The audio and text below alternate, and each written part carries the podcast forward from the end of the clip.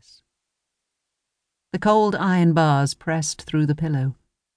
Nothing was comfortable to her now, not leaning back nor lying down on the mattress on which, in the first year of their marriage, they had taken one another over and over again, the window open in spring and summer to their cries, to the calls of peewit and lamb, the scents of grass and heather. The window was tight shut now. They had told her that fresh air was crucial, that if she insisted on staying at home, it should be open day and night. But no, it was too cold. It was intolerable. She shifted just a little, reached for the bowl of porridge. Every movement had to be made so slowly. Every breath felt dangerous. He soaked her stained nightgown and sheets in a bucket, hung them over the range.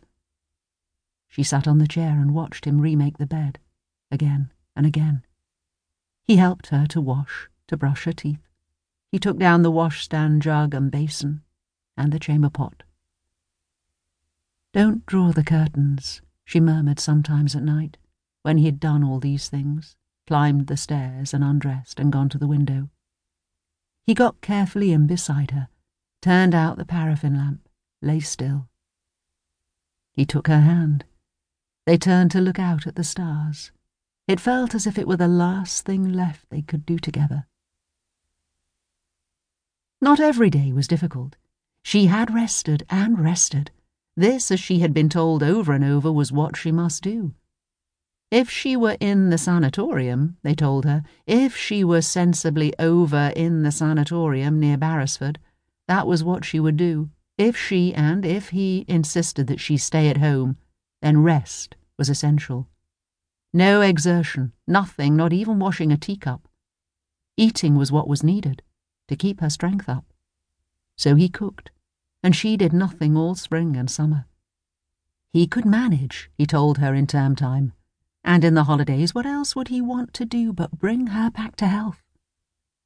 On good days he took one of the chairs his father had made as a wedding present, when no one was thinking of illness. Why should they be thinking of that? And put it by the kitchen door he had made himself, that first year. And she sat there and watched him, digging in fitful spring sun Clouds blew over the moor and curlew called.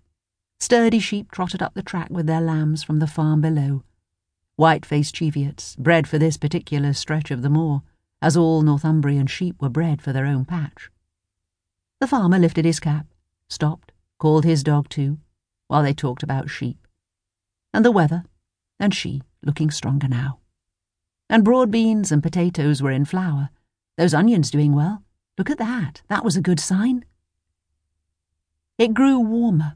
She brought out her sewing bag again and stitched in the summer sun, making a quilt from scraps left over from bedspread and curtains.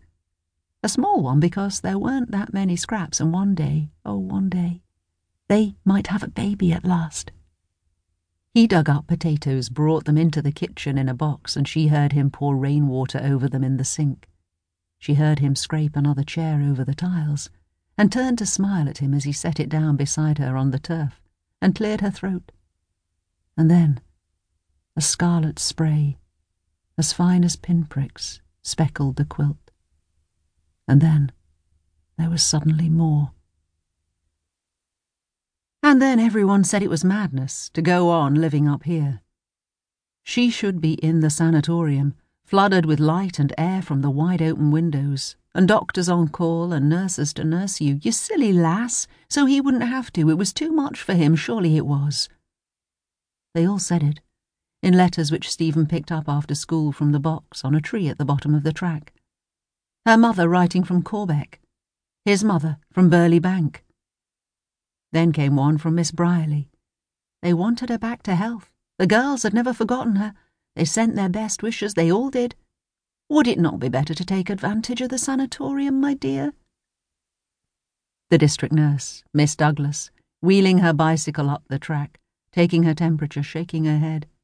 She said it too. Look at you, Margaret Coulter.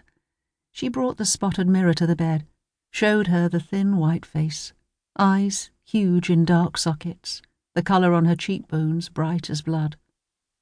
Hectic, we call that colour she said, taking the mirror away as she closed her eyes.